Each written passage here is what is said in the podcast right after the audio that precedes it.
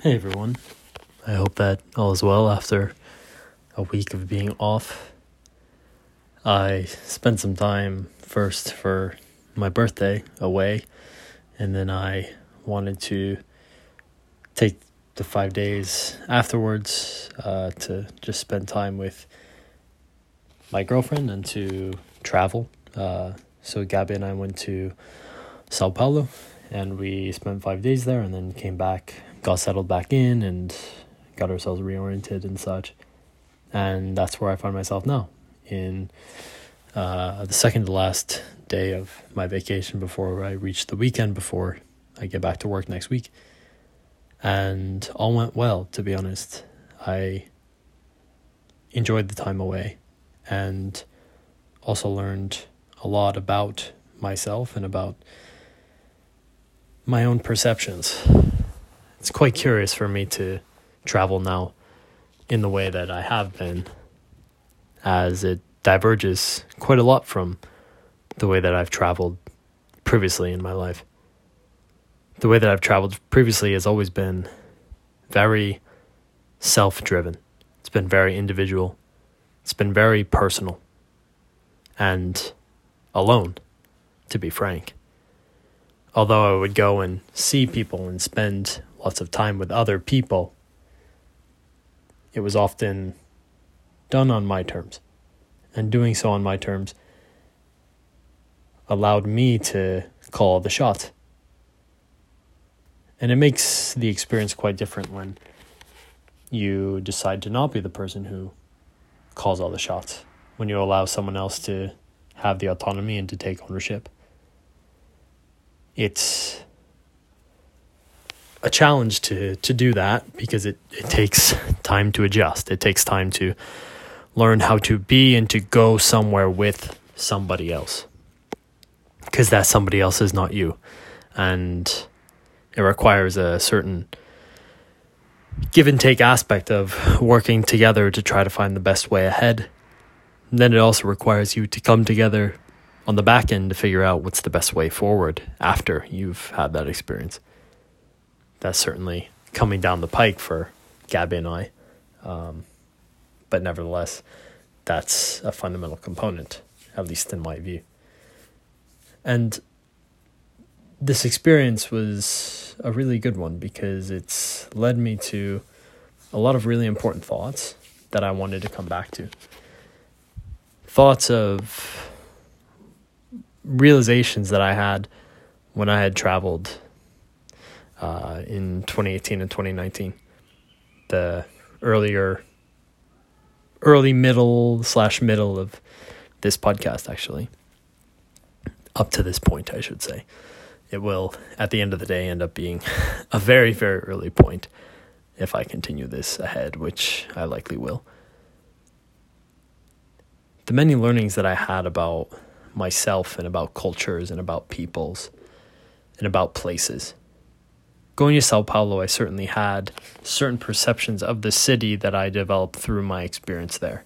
Yet, those perceptions were often cloaked inside of the nature of the experiences that I had and the very, very specific types of experiences that I had that at the end of the day are likely not entirely generalizable, but one can certainly take a shot at giving their own perception of their time there and what they learned. And I certainly did that in Sao Paulo and it's curious because I've been based in Rio and that is quite a different place from Sao Paulo to be honest. Rio is a place although it is also a large city, metropolitan center, one of the biggest cities in the hemisphere. It's a different place due to many factors. And I noticed that those many factors seem to give the city a different sort of vibe and a different feel. And some of those factors that I realized were things like the easy connectedness to nature also the colors of the city, closeness to the sea, the vibrance of the people and the way that people dress, and also the general feeling of the people.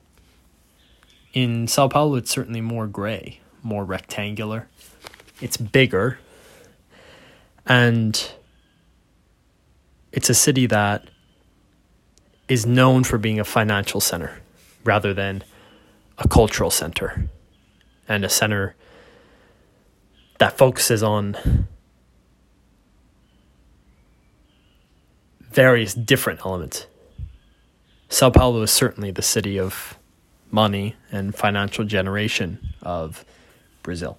And people often move there from other parts of the country in order to try to make a better living, in order to try to make more money, to ascend in their careers.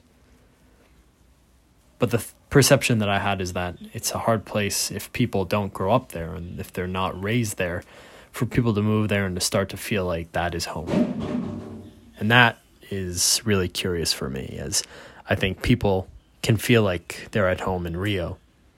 They can look at the beach, they can look at the beautiful mountains, they can look at the beautiful lake, they can look at the historic Parisian esque buildings that they have around the city and say, This is a city with character. This is me. This is where I live. This is where I'm from.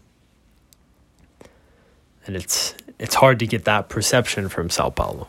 Sao Paulo is a city that is really, as I said, gray and rectangular. It's also a city with less of that cultural feeling that Rio has, especially with Rio's associations with music, samba, etc. And all of this goes to say that these are just initial perceptions that I had of the city, which bring me to a larger point.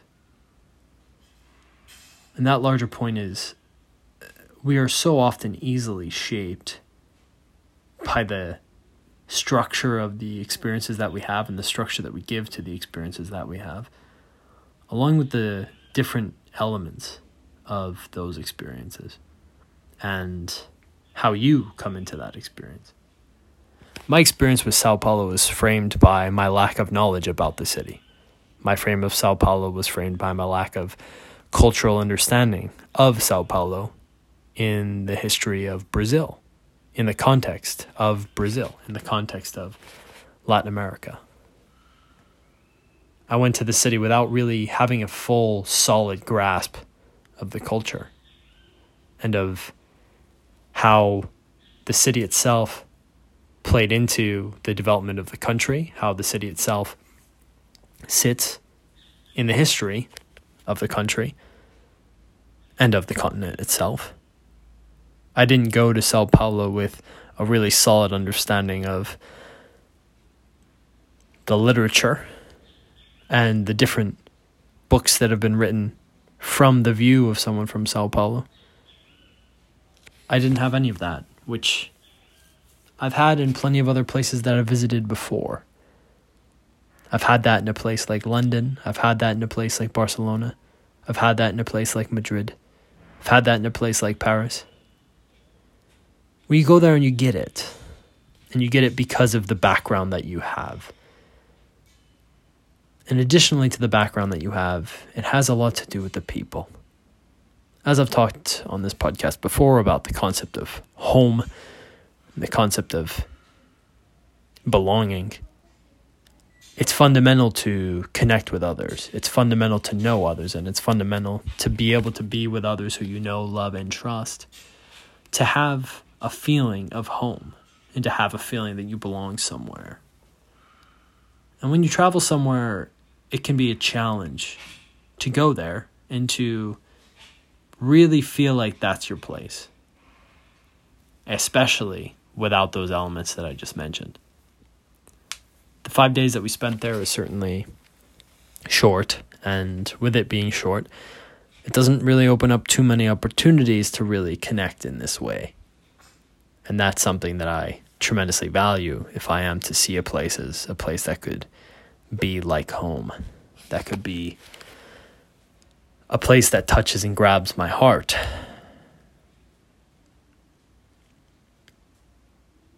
So I think that those cultural, historical, linguistic aspects combined with these personal, social matters what really go into how much someone can like a place when they go there. How much a place can really connect with them and how much value they can take away from an experience in that place. And in being in Sao Paulo, I was with Gabi, of course, which always helps and makes things better. Nevertheless, there is this other point of, oh, well, who are you with all the time? Do you, how much cultural and historical knowledge do those people have? And what connection do you have to the people that you're with? What kinds of things are you doing? How much vulnerability and coming to know and understanding is taking place in this process? It's a curious and challenging thing to think through fully. Yet I think it's important. And as I started this episode with, it's funny to compare to my previous traveling experiences. It's funny to compare these things where in the past I've certainly felt like I was the driver. I was in the front seat and there was even a divider between me and the person sitting next to me. That's a bit extreme of an example, but I was certainly in the driver's seat, making the choices and calling the shots. And if you know yourself and you know yourself fairly well, when you're in the driver's seat and you're calling the shots, you can really enjoy it. You can really have an amazing time. And I've done that before in my experiences in Europe, in Colombia, and Mexico. I've had incredible experiences in doing these things and going to these places because I got to pick everything that I was doing. And in a relationship, it's new, it's a challenge, it's tricky to, to figure out who is driving, whose role it is to drive, whose role it is to dictate, who gets to say yes, who gets to say no. How do you work these things out? How do you manage your time together so that you can both enjoy it, even though you're both different people. This is new. This is different for me. This is an experience which I liked, but it was different. Or I should say, and it was different. I liked it and it was different curious because Gabi and I have gotten to travel together before, where she came and visited my family for a week in February 2020, and then we spent that following week together in New York City, and I really felt like I was driving the ship there. And a lot of the things that we were doing, I certainly asked Gabi if she wanted to do them, but it was mostly me who drove that ship. And I like that. I like driving the ship. I like putting the plan together. I like executing that's who I like to be, what I like to do, and all of that certainly includes the incorporation of what other people want to do and how they want to do it, but fitting it into a plan, fitting it into the scheme and executing that scheme. I relish in that, I think. In Brazil, I've struggled to really understand what my role is in, in all of that. As I guess my assumption with Gabi coming to visit my home was well, she's coming here. She is the guest. I will guide and set everything up and have everything prepared for her. Versus me coming here has been different. I have not known if I should be the one who drives, especially living in a house that is not mine or that I didn't grow up in. Being in a place where I don't have that cultural understanding, I don't have the linguistic totality that I have in, say, Spanish and English. I don't have the historical context, and all of that is particularly inhibiting for me because I've come to really appreciate those factors when I put myself in the driver's seat.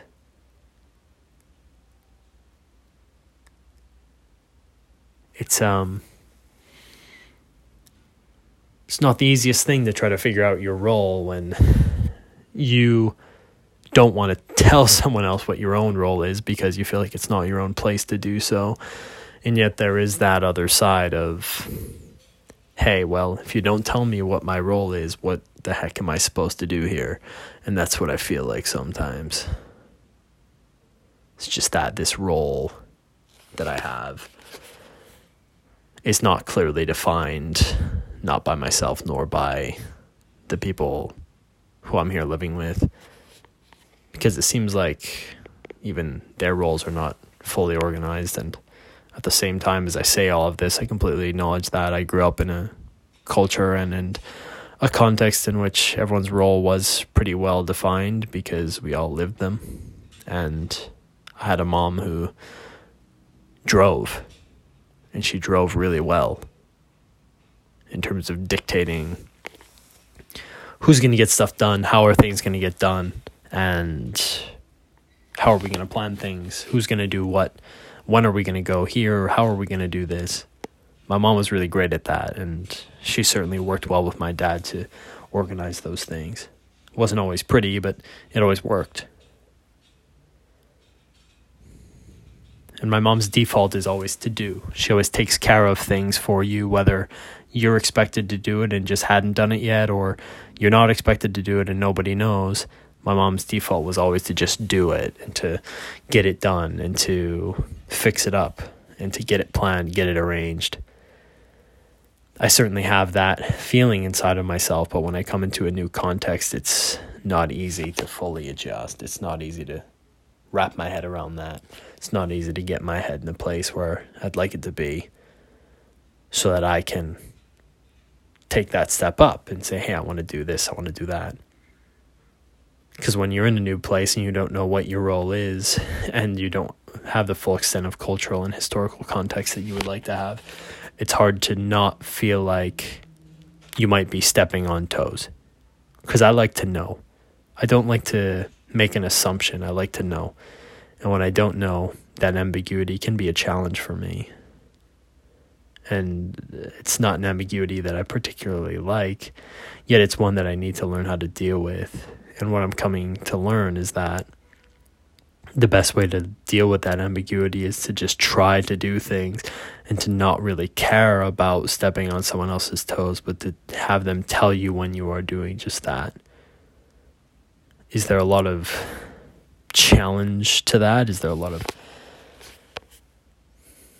discomfort in that? 100%. But you only have so many options in a certain circumstance. And you do what you can with what you have rather than focusing on what you don't have and crying and sitting and complaining about what you don't have which I kind of feel like I'm doing here in this episode, but whatever. It's um it's a process. It's a lot of learning. It's a lot of mental exercise to do all of this in a language that's not my own and that I don't think that I have a lot of strength in comparison to English and Spanish. Or what I used to have in Spanish, I should say.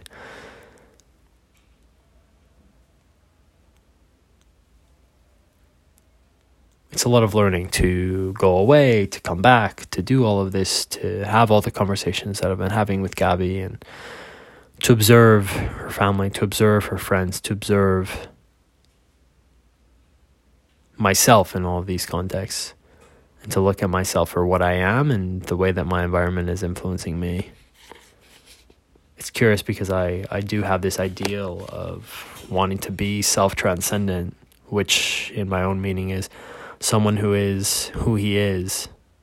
He knows who he is. He knows who he wants to be. He is who he wants to be, no matter the environmental influences. Yet I do find myself being so influenced by my environment here. And that environment is certainly shaping me into something which is different. Something with which I'm familiar yet also unfamiliar. I recognize things that I would like to be more of, within that model.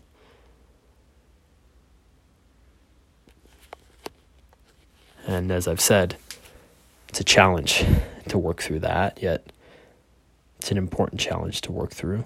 It's a challenge which possesses a great deal of value. It's a challenge which I personally like to think that I can take in stride. And that's what I'm trying to do here in this podcast, working through these ideas, talking through these ideas, talking through these experiences, writing about these experiences in my journal, running and letting my mind just run and move through all of these things and these ideas. Taking time off and in taking time off, just allowing myself to observe my thoughts as they go. Allowing myself to observe myself from a place outside of my own head rather than being stuck so far deep inside of it.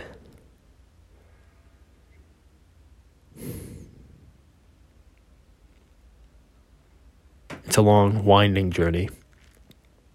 At times, I feel like I'm reverting to old habits that I had and then discovering that I need to learn the same lesson that I've learned previously. But that's also, when I say it out loud, the story of my life.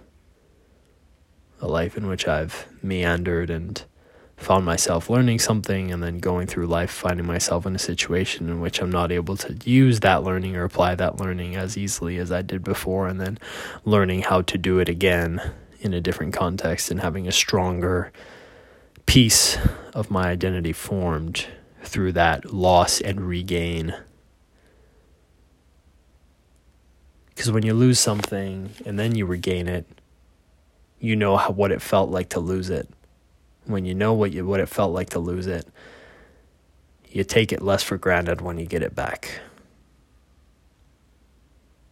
And I guess that for me, that's something that I need to do more of than maybe the average person, or maybe not. Maybe we all go through this and I'm just ignorant.